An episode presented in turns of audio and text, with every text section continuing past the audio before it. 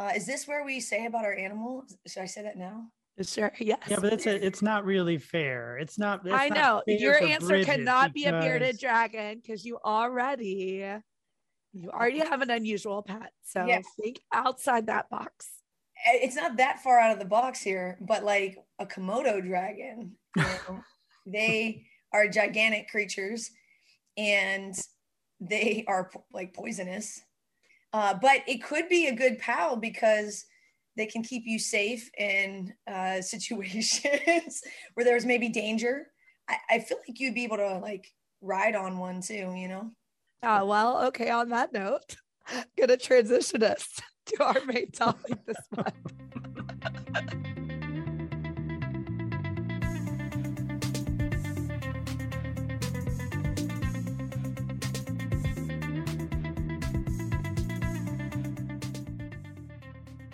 Good morning, everyone. You may not recognize my voice today, but this is Dr. Grace Pratt, editor of the Integrated Care podcast from the Collaborative Family Healthcare Association. This is actually much better. Last week, I kind of sounded like a mouse, like all I could do was squeak. And so, uh, but I apologize. y'all, to suffer through my laryngitis voice this morning. I'm joined by several of my co hosts. We have a great show for you today. I want to let everyone introduce themselves, but I'm going to give you my icebreaker question first. So this has to start with the story. I have had some uh, freeloading house guests in my house. I discovered about a month ago. Uh, we had raccoons in my attic. And it has been a whole thing. As of today, they are officially evicted humanely and moved to a new home. Although uh, my first grader Henry, he was like, "Mom, I feel kind of bad for the raccoons. Where are they going to live?" I was like, "I don't know, buddy, but not with us." Um, so, and then my uh, fellow was like, "Well, what if they were like mom raccoon with her triplets and her older sibling living up there, just living like a parallel life to you?" And I think that'd make a great children's book. We need to get uh, our friend and colleague Christine Borst on that. Uh, but it not does not need to be my lived reality.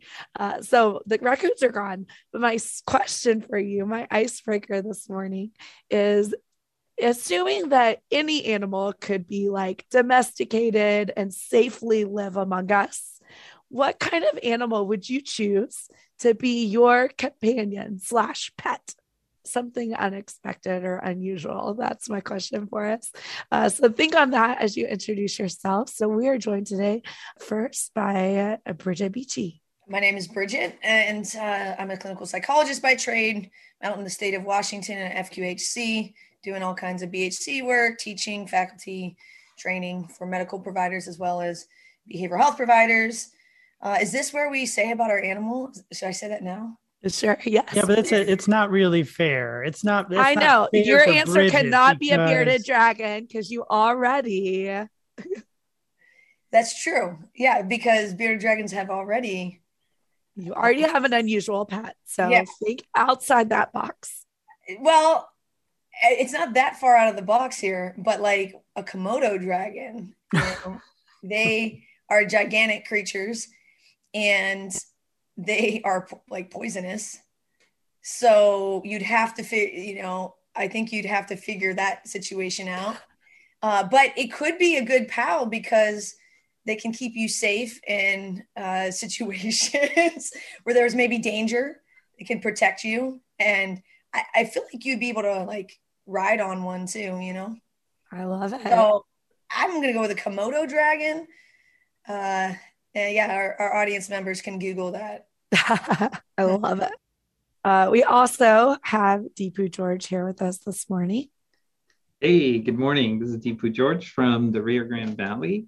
You know, I did not grow up with pets, right? That was not a concept. And uh, we just got recently um, a little mini schnauzer, and my partner already had a Yorkie. And so I'm just getting used to just normal pets. so this question kind of like threw me off.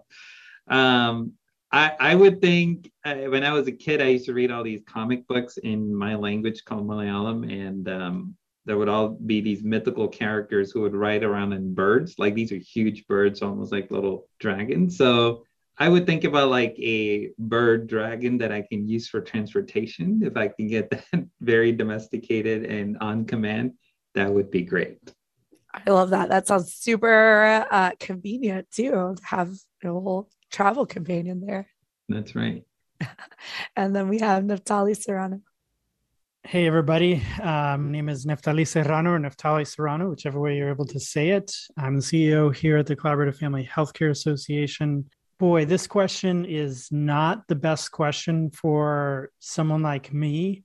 Usually people start to boo me internally when they hear that I'm not an animal lover, start judging me, telling me that I'm a bad person and all of that kind of thing. However, I have good reasons for not being an animal lover. I grew up in New York City. I got chased by dogs all the time where I had to run up onto the roofs of cars to avoid being chased by them uh, because all the dogs in New York are pretty much guard dogs.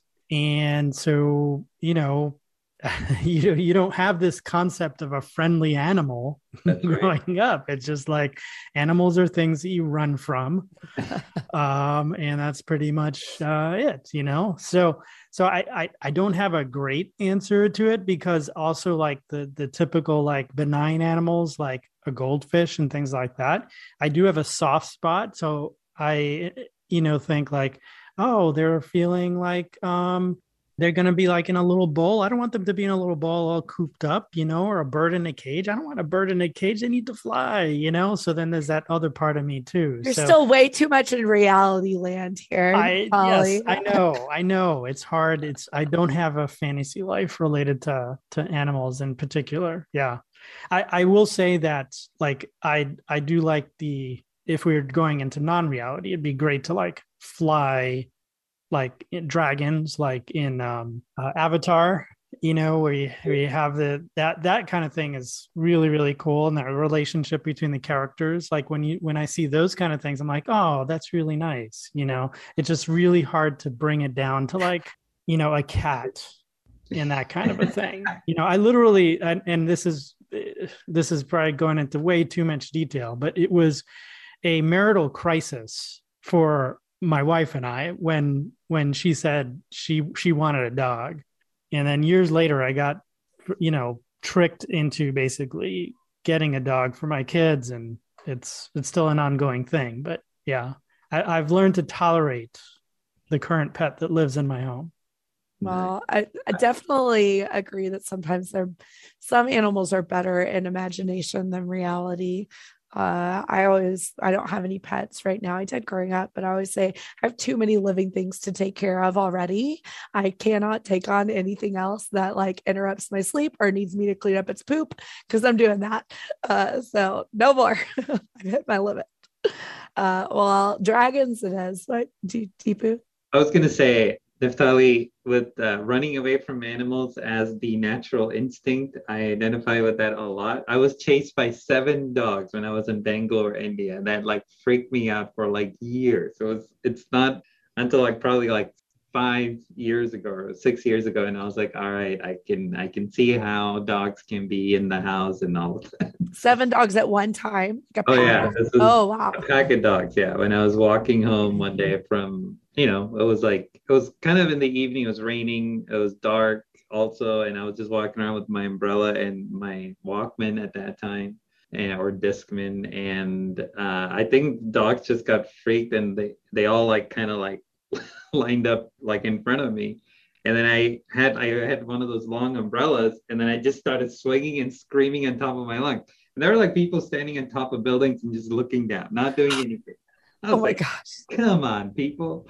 So we were all about community here. And then Here?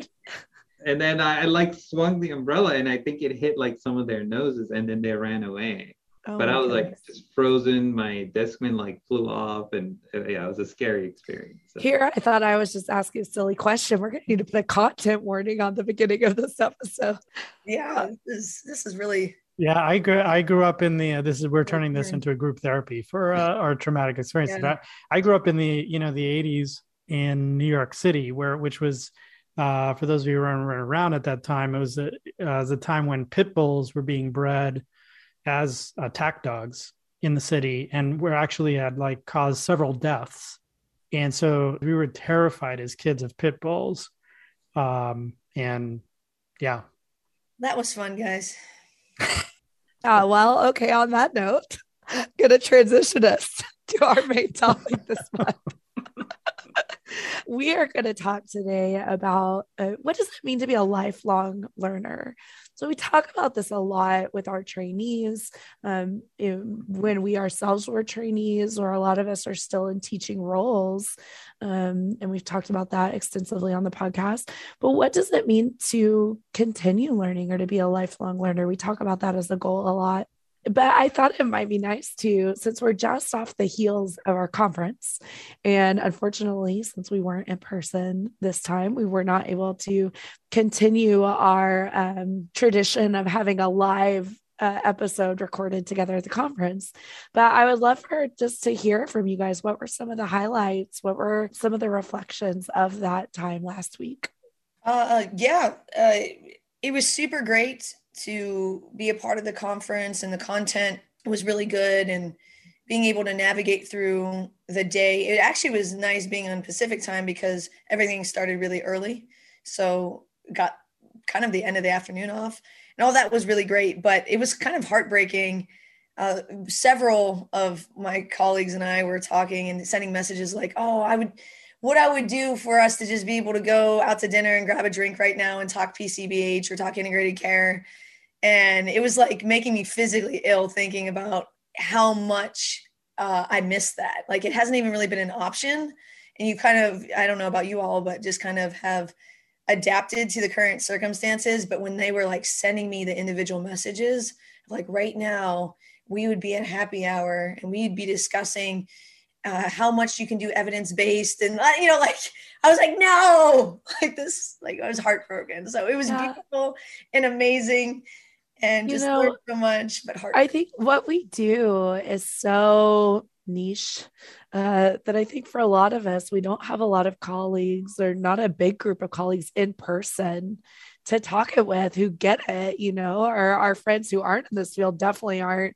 you know, my grandmother still tells people I'm a medical physical therapist. And so people just don't fully understand what we do. And so being in that space with people who get it and who know, and I have to say, even on the virtual conference, seeing faces and, you know, that connection is there, but it doesn't compare to like I'm known in this space and I'm connected with people who get it. So I feel you on that for sure. Yeah, definitely. I, I, had a moment of sadness right before the conference, you know, because leading up to it, um, we're doing so much work, detail stuff. We're just lost in the details. And then, like, right before, um, like around Monday, Tuesday, I just started getting a little sad because I, I remembered the routines. Like, oh, I would, you know, I'm usually there way ahead of time. So I'm there on Monday of that week. And, you know, where teams getting together, getting excited. And then you start seeing people filtering in on Wednesday. And, you know, there's just all these routines that that that you know, like Bridget said, you know, you don't think about until you're in it, and then you're like, you miss it. Um, so I definitely had that. Once the conference got started, honestly, it was fantastic. Just to like, uh, to me, I get similar about how many talented people there are. Like I'm like, boy, wow, there's some great ideas here. Wow, these great sessions and uh, you know, and, and that stimulation um, really feeds me and, and gives me the impetus to continue this work, you know, year after year. So, so once it got started, it was fantastic. And just so everybody knows, like we had our largest ever conference, which was very unexpected. I think we had like 912 registrants at the conference. We had some fantastic plenary experiences uh, particularly centered around issues of uh, social justice and anti-racism, et cetera. And then a final plenary action that was really excellent uh, with on physician champions. That was, I think, very encouraging for folks to see how um, involved not just behavioral health folks are in this work, but but physicians and our physician colleagues. So once we got going, it was fantastic and it was great. And um, and I think you're absolutely right um, that uh, you know it is you know we need people to understand us you know and, and what it feels like to do this work and what gets us so excited about it.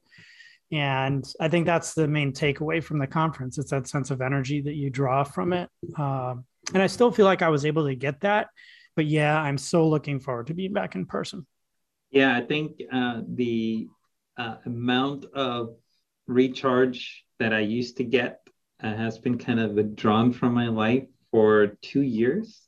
Um, and I can feel it. Like this October time is a crazy time, but it's also where I get spiritually, intellectually, socially connected and fully plugged in. And then when I come back, you know, I have like a second wind for the rest of the year and for to welcome the new year. Last years has been tough, just missing that component um, for sure.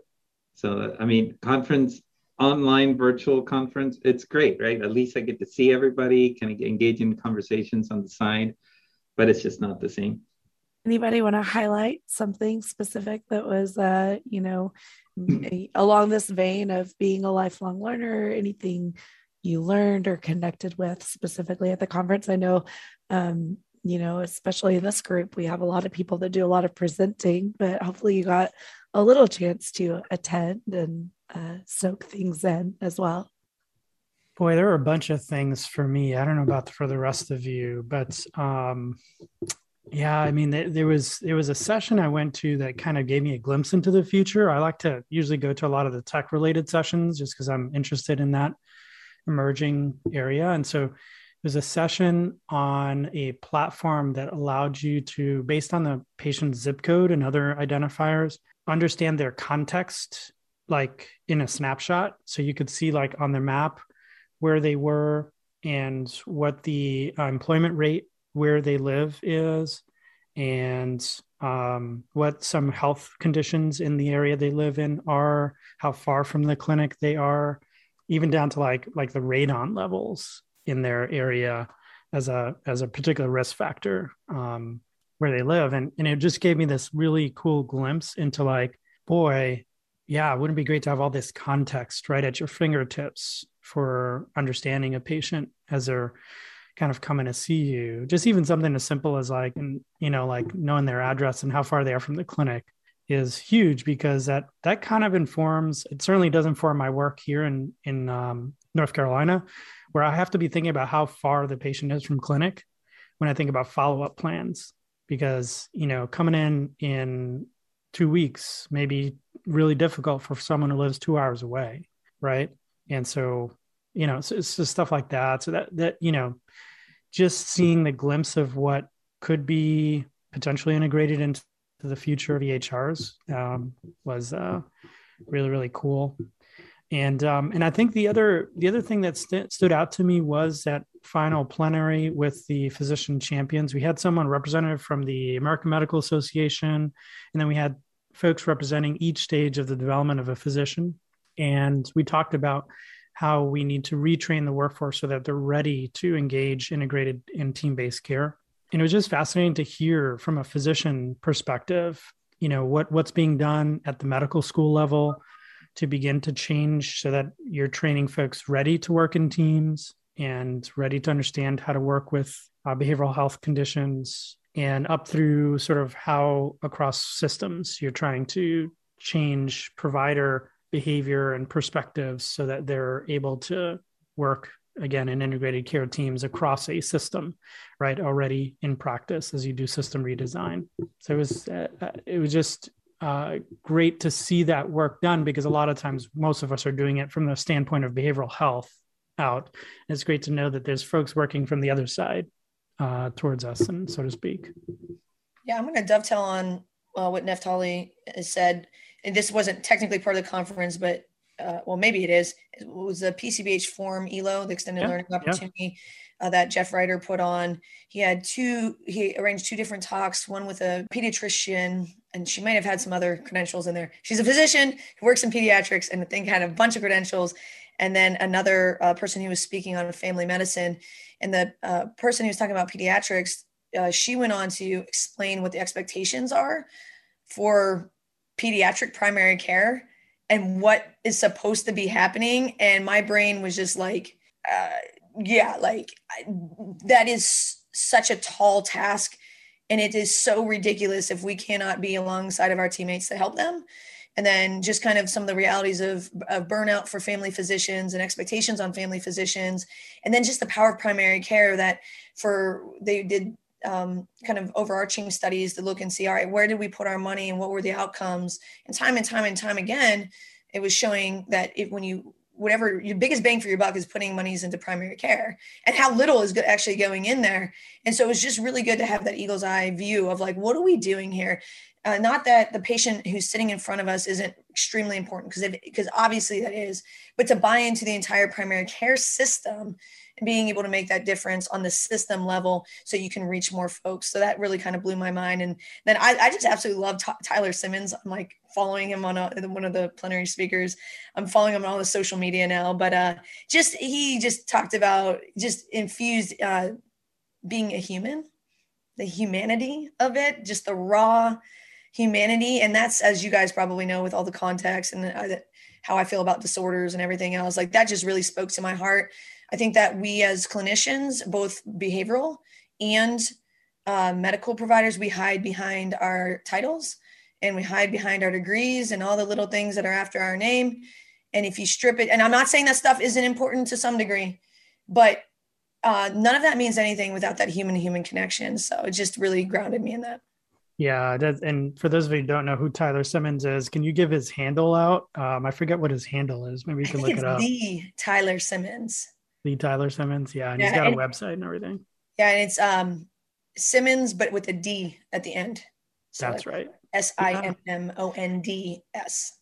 Yeah, and he was he was basically a not like he's basically uh, a a speaker uh, with lived experience. It's called right. So it's not a professional coming to talk to us about um, just his lived experience growing up in a section of Toronto and uh, with uh, some mental health issues, and um, you know how he's turned his life into um, a way to kind of talk to people about um, living with uh, mental health issues. And just so Bridget said, it was just so grounding, so real, and uplifting, honestly, um, and and very I think what what drew you probably Bridges is very contextual, right? I mean, it's just like, hey, it's not about the illness actually, it's about the life, right? And the great life that he's formed. So that that was that was really fun. A highlight for me was a panel on women in leadership. It was Megan Lax, Rolla Amara, Amelia Muse, Glenda Matinda, Erica Taylor, and Irina Kolobova. And it was just really inspiring and powerful. Almost, first of all, almost every it was well attended and almost every participant that attended was a woman. And just to hear to see women in leadership talking about their experience talking about the changes that they're making and seeing um, the work that they're doing and realizing that i have arrived at the point of my career where these are my peers that are in leadership. It was just very um, encouraging and inspiring and was really a powerful session. That was a highlight for me. Well, one of the drawbacks of attending conference virtually is getting like slammed with other things. So there are lots of sessions that I need to go back and watch. But throughout the conference, um, I attended a lot of the ELOs in terms of just like learning and, and piecing together new information. I I love the ELOs, right? Like both the I guess what was it called, the Founders Boot Camp, um, which is again I think I do enjoy going back to thinking about the basics of what we do because it just uh, infuses you in a different way, like just the the different points, right? I think uh, Bridget did a great a facilitated session with Kirk Strosahl on, com- complexity, and it, that always makes us think and um, you know frame things in a different way for me. So that was very very helpful. And yes, you're right, Bridget. He was on fire for sure. So if you haven't, if you have a chance to go back and listen to do that.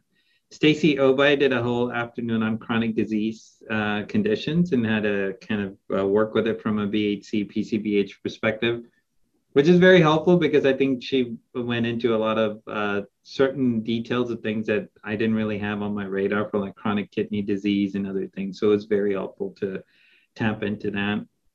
The sessions that I did attend, uh, one was uh, I think I think both the sessions that I fully attended was actually Bridget and David's session. So one was on uh, just the mechanics of note writing and kind of getting that uh, figured out in your EMR made us think a lot about what we need to do here.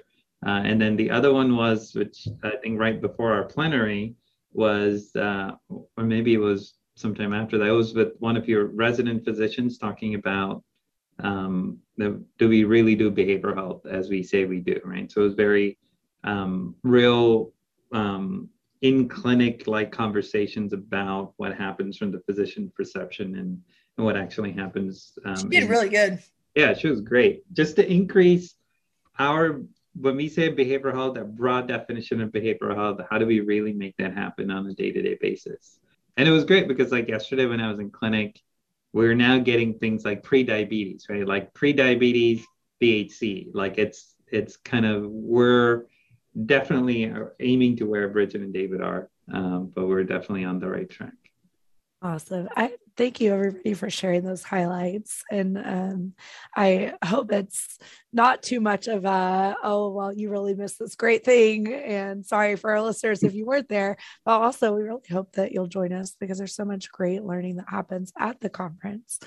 But I want to expand out and think more broadly about what does it look like to to keep learning and to be a lifelong learner so we're all in the mid points of our career now. We're not fresh out of school, we're not brand new to this. Um, and we also are all doing a lot of teaching now. But I want to hear more about you as a learner. Um, how do you think about this? How do you make this a philosophy? Um, and even possibly more specifically, what are you learning right now? Oh, man. Yeah. It, I think that's what's really great about working in a medical setting is that the context is already rich with lifelong learning. I think psychology needs to there's all these things that we say that well, medical needs to do better. and They need to take a page out of our book. Well, we need to take a page out of their book with regards to it's not just like you're trained and then you're licensed and then I mean, yeah, we do continuing education, but there's just not the emphasis that uh, that I think there should be that you experience in medicine about that lifelong learning. And so every day I think is a challenge, uh, and every day I feel like I learn something new. And specifically with leadership, that's been uh, highly on my mind. I'm trying to get better as a leader. I've been doing this for five years as the director. It'll actually be six years in February. Uh, so I'm just trying to step my game up. Never ending process of stepping that up and just constantly making mistakes. So that's super fun. Trying to bounce back from them, and then how to train better. That's part of a learning. Like how how do I say what needs to be said in a more efficient manner? How do I get myself and the entire team working more efficiently? How do we gather more information, understand the context better, but not expand the time and still be available? So to me, it's it's it's it's every day. Yeah, I think that's what's what I say is one of the really fun parts of working in primary care is that yeah, you definitely get get to see things um, over and over again on a certain level, but there's always some wrinkle, some nuance, something that you can uh, learn from, something you can draw from. Just in the last couple of weeks, for example, uh, paper came out. Actually, the special segment will be on it. A group out on the West Coast somewhere. I'm sorry. Sorry, Brian. DeSantis for forgetting where you're from, but uh, about this screening tool. Actually, I've been looking at the screening tool for like probably like eight, ten years and sort of kept it on the back burner and like, you know, just not quite sure how to integrate it into my flow um, in clinic. And, um, you know, this paper came out showing that it worked really well uh, across a, a pretty diverse set of clinics. I love how brief it is. It's four items um, I love how it's just hit putting a dash on a 10 centimeter line instead of like, you know, something really complicated. I'm talking about the outcome rating scale if anybody's interested in that. But the whole point is that my stance as a learner is, oh, this this is something I can try. I can try to pilot this in my flow and figure out like how well this might work as a functionally oriented tool that may fit philosophically really well with the contextual approach because it's all about you know how the person is doing in their life in their social life in their physical life etc and so that attitude is such a fun attitude to live with because you're constantly tinkering. You're constantly like oh let me try this out. Let's see what see what this works. Let's pilot this out you know? So paper comes out i'm like oh that triggers me. I'm going to do it. I, I got a copy. I cleaned it up. I laminated it. Been using it with a few patients you know using you know uh, a dry erase marker on the laminated sheet and so far so good right so you know it's stuff like that that really makes it fun and and i take that opportunity whenever and this is what i do with training I say every opportunity is an opportunity to learn. So if you if you get a patient consult and they're on some medication that you don't know, that's an opportunity to learn. Like go learn it. Like go figure out what well what, what what's that for, you know, and what are the what's the basic parameters of that medication as it relates to the work that I might do with them. And so you just go kind of look that up, you know, or if you're sitting next to your physician colleague, I'm often asking them questions. I'm like, I'm, I'm typing away and I realize there's something on a problem list I don't know much about and it's maybe pertinent to what I'm doing. So I turn over to my colleague and say, Hey, um, can you tell me what's, what's the typical treatment for this thing? And boom, you just learn so quickly in that kind of environment, even better than I think than like formalized CE.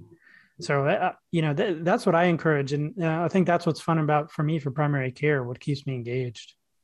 So, uh, my doctoral work is in family therapy, and I was very, very fortunate to enter the world of integrated care towards very end of it. And uh, during my internship and then onwards is really where I have like dove into primary care, PCBH, and all of these things, right? So I feel like I've been like on a high octane curriculum that's been uh, given to me by folks like Patty and Kirk, and then of course CFHA, and then Bridget and David, and all these uh, folks that I've been working with. So I think that's always going to be that tinkering thing, right? Like, what do I do differently? What do I ask differently? How do I ask differently? Where my mind goes when you ask about lifelong learning, I think it's just this trying to find this balance between increasing like technical knowledge and at the same time figuring out how to maintain the sense of humanity and connection uh, that we have with people. And then not just people in terms of patients but at the same time with learners right? Like i'm always thinking what activities can i put in in the lecture so that it can be more engaging and at the same time where can i make uh, a plug for a deeper human connection and kind of being able to contextualize people in a way that humanity is seen beyond their diagnosis and beyond their uh, things that they come in with. And I feel like that's like a fine task, right? Because we get really excited about technical stuff. And then at the same time, we begin to maybe not focus so much on the human aspect of things, which I think happens in medical education and probably all kinds of education, right? Um, so that's where my mind goes. And so a lot of my reading obviously stays on the technical stuff of things related to primary care behavioral health and, and family medicine in general. And then on the other side, I've been digging a lot into the, the humanities part as really understanding like history in the United States and as history needs to be kind of understood. Uh, meaning like what are the voices that are missing from the text what are the voices that have been excluded uh, so that's one thing I've been diving into a lot. The other thing that I am on this other side is just really thinking about progressive spirituality and kind of like liberation theology kind of stuff. So I've been doing my deep dive into that uh, to constantly, again, to articulate the technicalities of religion, but not sacrificing the humanity of what it's meant to be. So that's kind of where my headspace is at. Deepu, I just, I just love that. Um, the decontextualization that has happened in medicine has probably rendered so many of our technical advancements they can't it, it can't get where it needs to be because of that decontextualization. So it renders those advancements um not i wouldn't say to a moot point but not to where the level it could be. Yeah i mean i one of the things i remind um my medical students or residents and remind myself too right? I said you can have the best knowledge in the world. You can have like the most up to date ways of dealing with something.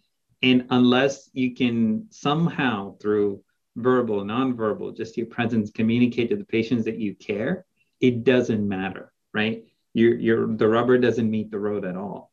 And I think that humanity part is also this deep dives that you do to enhance that, right? Like the capacity of being and tapping into that is it, it should be a lifelong pursuit. Like your humanity doesn't stop at any point, right? Like that the sense of being continues to expand, and uh, it needs to be a methodical practice. that like reminds me actually of a session that I went to that was also impactful. It was one of the first sessions, which I, I barely remembered it now, but just that idea of contextualization and and my thought went to yeah how difficult it is to include families in routine care um, just because of the way the system is set up.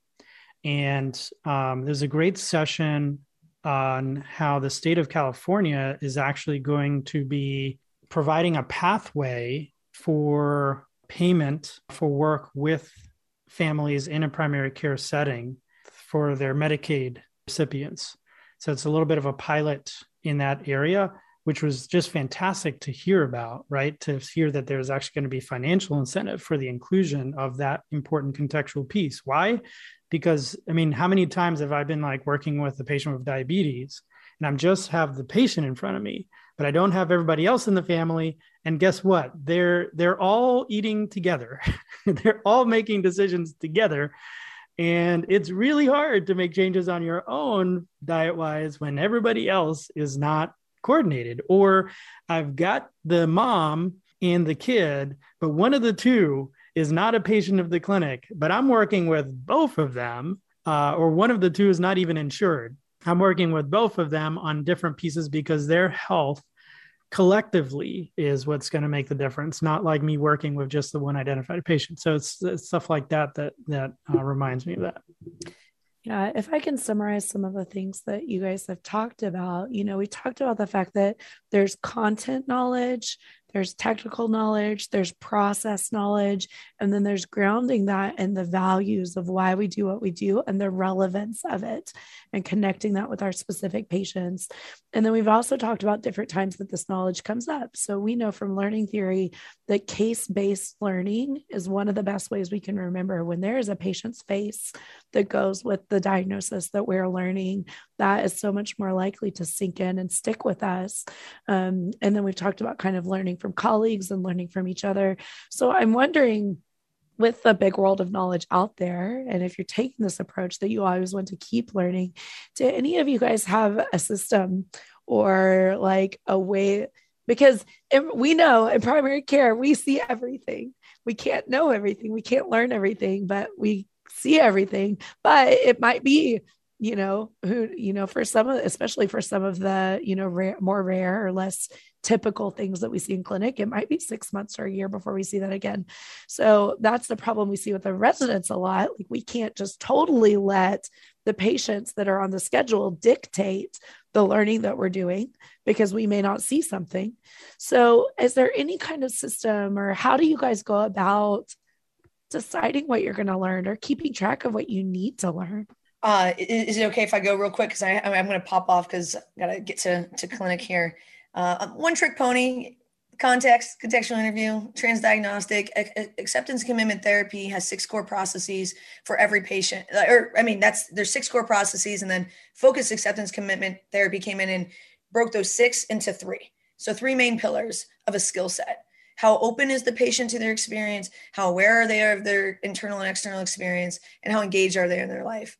Getting really good with parsimony, really good with pattern detection, and really good with a transdiagnostic focus and eh, getting sharp on that will prepare you for, as at least for BHC, and I'd say as a medical provider, for situations where you're going to run into something that uh, is maybe a little bit more esoteric, uh, because it's the same. It's the same thing. It's it's each disorder and diagnosis and each thing is not that different, and there's not any human uh, that it's not relevant to see how engaged they are in their life, how aware they are of their experience, and how open they are to what's coming in and out. So I think that uh, just kind of uh, this nonstop obsession almost with how to become more efficient, how to have parsimony is uh, is is the big factor for me.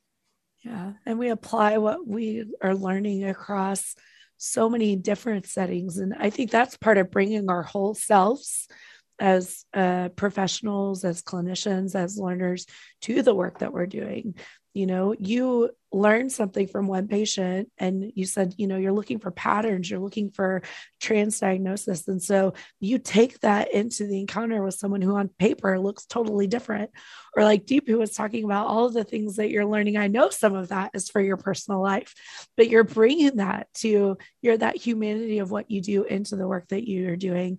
Uh, I didn't say it before but the big thing i'm leaning hard into learning more about right now is physiology of trauma and stress and resilience and so I'm bringing that to my work with patients, my training with learners, my working with the physicians, my own self, and, you know, building in pursuit of bringing my whole self to the work that I do. And so I hear you, Bridget, that it cuts across and we need to be making that's bringing our whole selves. The thing that was, you know, you learned in this exam room can apply to that totally different patient but also the podcast that you were listening to with your kids about like a cool science thing you can take that into your work or whatever it is. We bring our whole selves.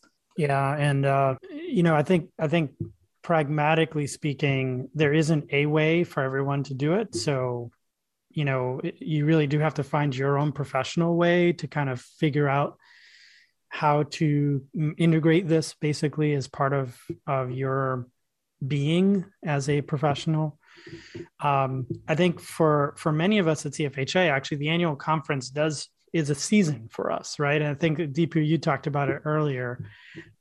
You know this is a time where we invest a little bit more in ourselves and we get re-energized and we get those ideas percolating and then and then we we try to see what we can do in that next year right and so that's part of our lifelong learning process. And i think the fact that it uh, again you don't have to come to a cfha conference to make that happen necessarily. I'm not trying to sell the conference but i'm just saying having that as part of the season of your life that it's a communal thing that it's not just you necessarily by yourself doing it is important right? It's i, th- I think that that is the the true core under, underlying lesson that lifelong learning is not is, is communal or at least a part of it has to be communal for it to be sort of sustaining and and and and also for for you to hear different voices um, other than the voices that you have around you professionally. So so that's certainly a part of it. Um, i think this year was the first year that i actually experimented um, with online learning because we had to. Um, there were no conferences to go to so um, and i had a great experience actually again not I'm, I'm terribly biased here, but um, we have our CFHA Learns platform, which you can find on integratedcarelearning.com. That's where we have all our conference materials from prior years and also just uh, all sorts of modules related to integrated care. And I did all my CE for the year for the license for my two licenses uh, through that platform, and I really found it um, really, really stimulating and helpful to have like these series to go through and kind of you know, just in these nuggets, these chunks that I was able to di- digest. Because that's the other thing. Lifelong learning has to be digestible. It has to be something you can kind of consume in a sort of easygoing fashion. You know, it's really hard to like force feed yourself learning, you know, if that makes sense. So you got to find a way to to kind of make it part of of something that that's easily digestible. And the last thing I would say is um, back to what I had said before that you know lifelong learning should be part and parcel of your everyday work. Like i think it's just a stance. It's about how you go in with a sense of curiosity. Um, and again that's a lot of the perspective we take in uh, work with integrated care in general and pcbh specifically where we're always curious we're always kind of willing to learn from our patients willing to learn from our teammates and we have this open stance that helps us to be um, helpful because we're able to learn and be shaped. And so, taking all those opportunities each day to learn just a little bit of nugget about something different, something new, or try something different in your flow. All of that, I think, is part of of uh, I think uh, being a good, stimulated, lifelong learner. I don't know if you realized it, but you put a bunch of C's in there that I think would probably make a great presentation. It's curious, it's continuous, it's convenient, it's communal. All of these things are key features that, yeah, I think that's great. Hey, we can uh, develop a tagline for our, our podcast with that, right? Um, I think uh, the, I think also our lifelong learning is, you know, we're rewarded and made like there are certain things in the community of integrated care that will always kind of keep you moving, right? It's like every conference you come to, every conversation that you have, there's something that's always going to affirm and kind of pull you along. Um, that's definitely been true for my learning over the years. And then I just been right before the podcast, I lectured to medical students um, when they're on their family medicine clerkship. And my main point about motivational interview to them is always, always remain curious right? Because that curiosity is going to prevent you from just folding into the biases and the assumptions that may be so naturally brought up for you when you see a patient with a certain kind of diagnosis or a certain presentation. And then if you can't think about what the patient wants, what their strengths are, um, then you've given in, right? You've like folded into all of those things. So curiosity uh, for the win. I love it. Any last thoughts that you guys want to share about this uh, philosophy of lifelong learning? It's fun. You it know, I, I, think that's it's fun, and you see the multi-dimensional approach that we, you know, we're taking from both the personal and the professional learning, the technical, the process. You know, it's it's a layered. Um, it's really, in a sense, it's a life philosophy that if you do it well, it, it applies really well to your professional life as well. I honestly can't envision a different way of being as a professional at this point. So it's just like it's just part of like that's just the way you do stuff, you know, um, just the way it is. So um, yeah, I just want to encourage the listeners out there to have fun with it. Um, yeah. it, it's it's it's a great way to live well, this probably isn't true for everyone, but I'm thankful for uh, continuing education and learning constantly in my job because if not, I probably would be one of those people who was just in degree after degree after degree because I I love it. I love getting new information. I love, but this way I don't have to take on any more student loans. Just focus on paying off the ones I've already got uh, and keep learning in the meantime. So I agree. I think it's so fun and it's just really neat to get to take something and immediately apply it and put it into use. And it's so relevant. Um, yeah. The other thing I think it does is it puts you around really awesome people. Um, and I think that that's something that's undervalued. Uh, sometimes when you think about continuing education, to me, it's just a pathway to meeting people. And um, really, like I said about the conference, I mean, the thing that I, I always come away with like, holy smokes, so much talent here. Like young talent, uh, folks at the end of their careers, in between, and everybody's got something to say and work that they're working on that's producing data or producing perspectives and challenges. And it's incredibly challenging as an individual and stimulating to see so many awesome people and so when you do adopt this approach you naturally will gra- you know you'll gravitate towards people who will teach you something different um, all the time and you learn something from everybody. Yeah people really talented people are awesome to be around. Yeah it gives me so much hope for the future of our field right? It's yeah. in good hands.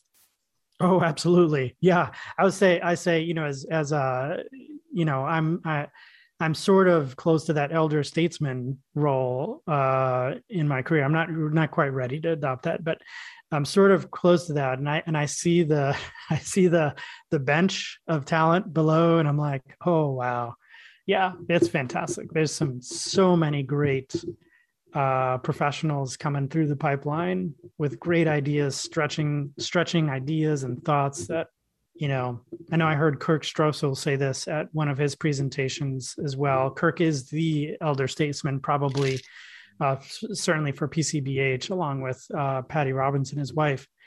But uh, yeah, he he was himself has been amazed at things that he said we didn't even envision when we thought about integrating physical and behavioral health, and I think that's going to continue to be true.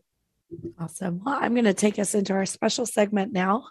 Um, we, speaking of lifelong learning and, you know, thinking about evaluating what we're doing and taking that data and sharing it with other people, we have a focus on a recent research article um, that has come out. So I'm going to go to that interview. Okay, thank you, everyone. This is our special segment. I'm joined by Dr. Barry Duncan. And Dr. Duncan, I was wondering if you could start just by introducing yourself.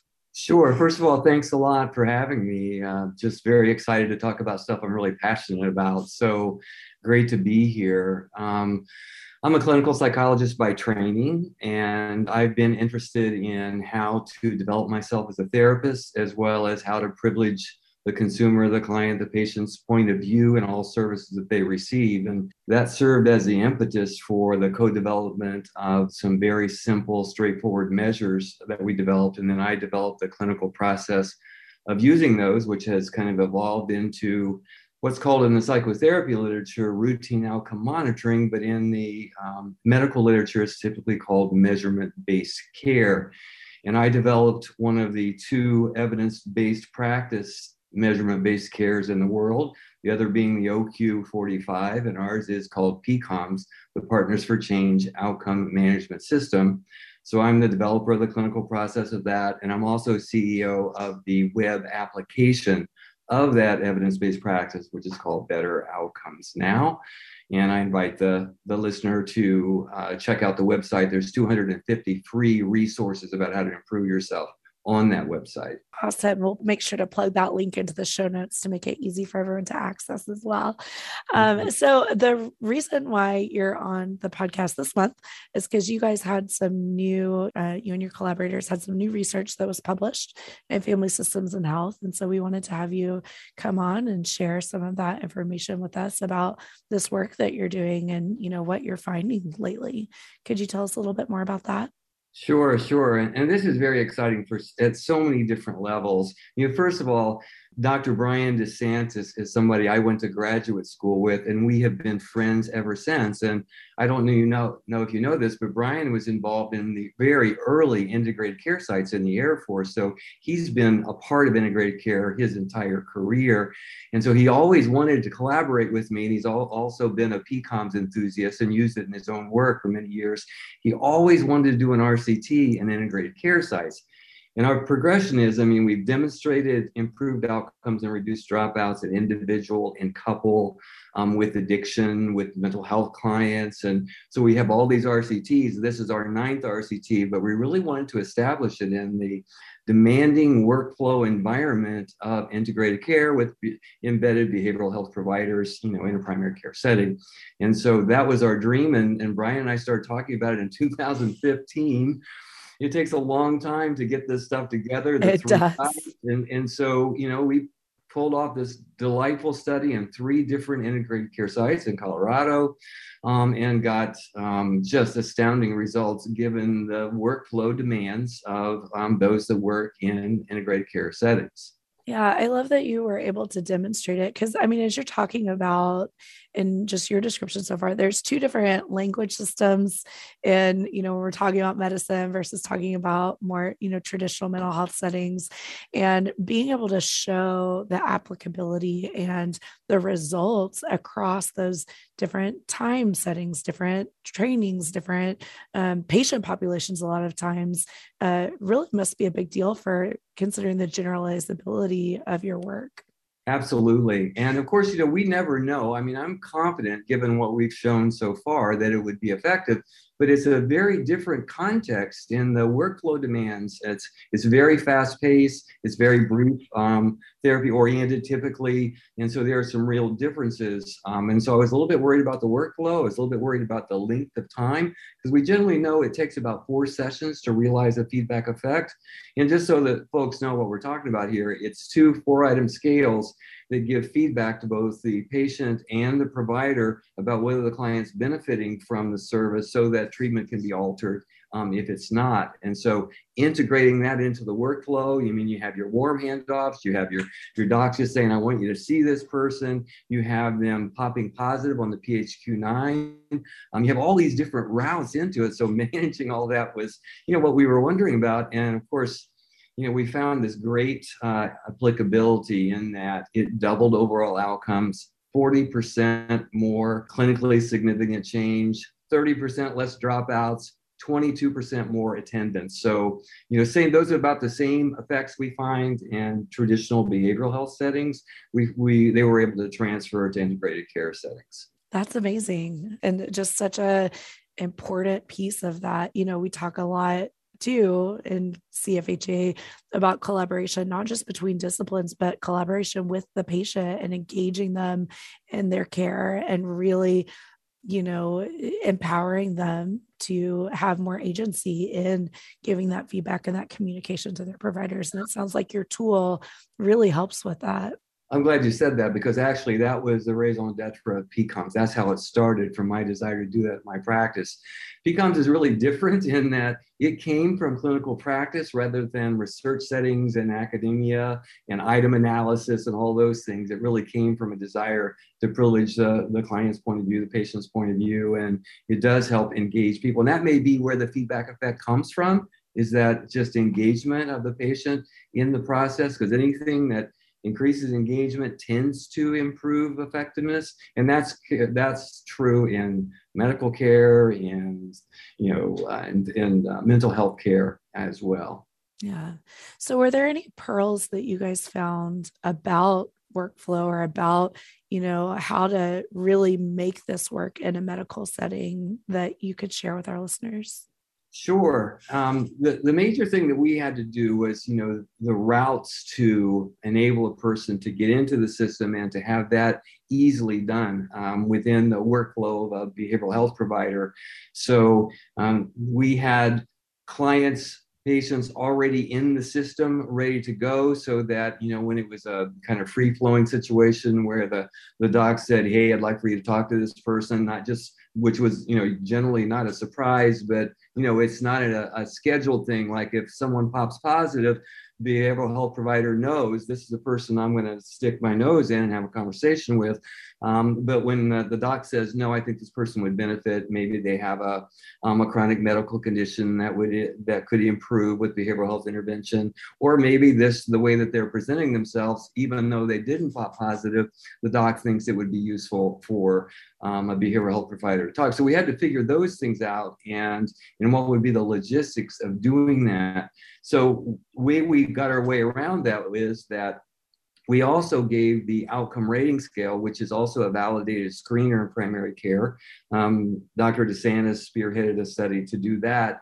And what we would do is when someone popped positive on either measure, and actually the ORS is a bit more sensitive because it's not just symptom related, um, then that would be the portal into the process. Still, the doc could, you know, say that um, they wanted to see someone else, uh, wanted the behavioral provider, but but that was the main portal. So that kind of streamlined the portal, so there was less unexpected consults asked. So that helped a bit. And of course, the electronics, the digital system, you know, makes everything easy. The the behavioral health providers had iPads and they would just give that to the client and bang, they would take it. Measure takes 20 seconds to take. It immediately populates a graph so everybody knows whether or not the patient is benefiting or not. And so it expedites this kind of communication process with patients about their care. So that was the main thing. You just have to think through those those aspects with people um, to make sure that the workflow demands, you know, don't make it be put to the side,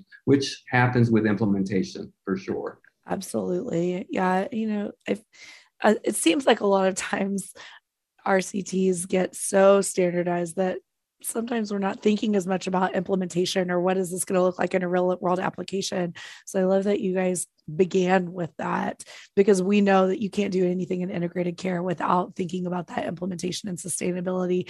And I have a feeling a lot of our listeners' ears perked up when you said 20 seconds uh, because we know time is at an incredible premium uh, in integrated care. And so that uh, certainly is something that, you know, you can't get much shorter than that. That's exactly right, and that's another thing that Dr. DeSantis brought to the table. I mean, he's worked in these sites his you know his whole career. Um, he was supervising the practitioners that were in part of the study. And so he was very, very cognizant of the workflow demands. And when we were designing the RCT, he was always kind of bringing that up that this needs to replicate everyday practice as much as possible for the not only for the generalizability and all that kind of stuff, but also just to help people implement it um, by having those things um, in, in mind. You know, one quick thing I didn't mention was that the individual practitioner benefit of doing PCOMs, of measuring outcomes, doing measurement based care. And that is when you track your outcomes over time, you can first of all um, improve your effectiveness by identifying those patients who aren't benefiting, which gives you another opportunity to bring them on board.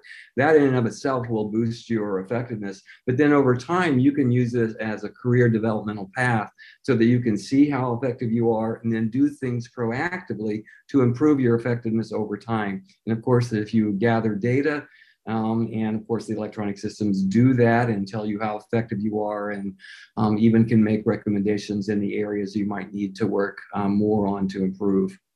Yeah. Well, that is so fantastic. We're uh, kind of coming to the end of our time, and I wonder if there's anything else that you want to share, um, or and also where can people follow up to get more information? And we will link the specific RCT published data that you guys had in the show notes as well as your website. Um, but anything else that you'd like to share with our listeners? Well, you know, I invite you to give it a try. I mean, it, it's there's nothing. It's it's free to give it a try. Actually, you can download the measures from the website for free. Um, we used them paper and pencil a long time before they were electronics. Electronics add a nice you know nice part to it, but I did it for many years without the electronics. Paper and pencil forms. Just download them and give it a try and see how your patients respond and see what you think of the whole thing. I love that. Thank you so much. The proof is in the doing, right? Uh, well, thank you so much for being here with us. And it was really nice to meet you and get to visit with you. Nice to meet you as well. Thanks for the opportunity. Okay, awesome. Thank you so much uh, for joining us. Thank you to all of our listeners, uh, to everyone. And Deepu, do you have a closing reflection for us? I do have a closing reflection for us. Um, it's actually really tied to what we were discussing today. Mike Rose is an American educator and a, a, philosopher on education, and he's written a lot. He died recently, and he was on a. Um, they replayed a podcast with Krista Tippett more recently. He wrote the books like The Mind at Work, Valuing the Intelligence of the American Worker, and Why School Reclaiming the Education for All of Us. And one of the things that really struck me about him was when he wrote, I grew up a witness to the intelligence of the waitress in motion, the reflective welder, the strategy of the guy on the assembly line. This then is something I know, the thought it takes to do physical work. So Krista Tippett asked him a little bit about that um, split of what is valued in society. So I'm going to read something that he said uh, just to kind of close us off in um, light of lifelong learning and valuing various kinds of intelligence. He said, especially in this high tech era where we are so captivated by electronic media, by the continued breakthroughs in technologies of all kinds. And absolutely, those are worth celebrating and worth marveling at. But what unfortunately happens is that our marvel at these new technologies plays into this unfortunate trend in the West of looking down on those who work with their hands a tendency that goes all the way back to Plato and Aristotle to consider the person who works with his or her hands, manual labor of any kind, to be of lesser quality, to be soul shriveling, to be the Greeks even talked about it, making one unfit for civic participation. So this tendency has been around for a long time and it's undemocratic to my mind. And so I wanted to try and turn all that on its head and say, all right, Let's take these frameworks of intelligence and cognition in analyzing tasks that usually we reserve for white collar folks, professional folks, biographies of scientists and entrepreneurs and whatnot. Let's see what happens when we take these lenses and turn them on folks who comprise the backbone of the economy and of what makes the world run physical, manual labor, service work, and all of that. And what happened as I did that was just this revelation of what you were talking about the knowledge base that you have to build to be good at anything from styling hair to plumbing to welding to bricklaying and deployment of that knowledge and solving problems with it and troubleshooting and making decisions on the fly. And it was just such a wonderful experience. What an excursion it was for me to spend this kind of time with these folks, folks that I've grown up with, but spend this time with them and using the lens to kind of highlight and underscore the richness of their work, which just so often goes unnoticed and dismissed until something goes wrong with our plumbing and when we need them. Thank you so much, Deepu. Thank you, Bridget, Naftali. Thank you to all of our listeners, and we'll talk to you again next month.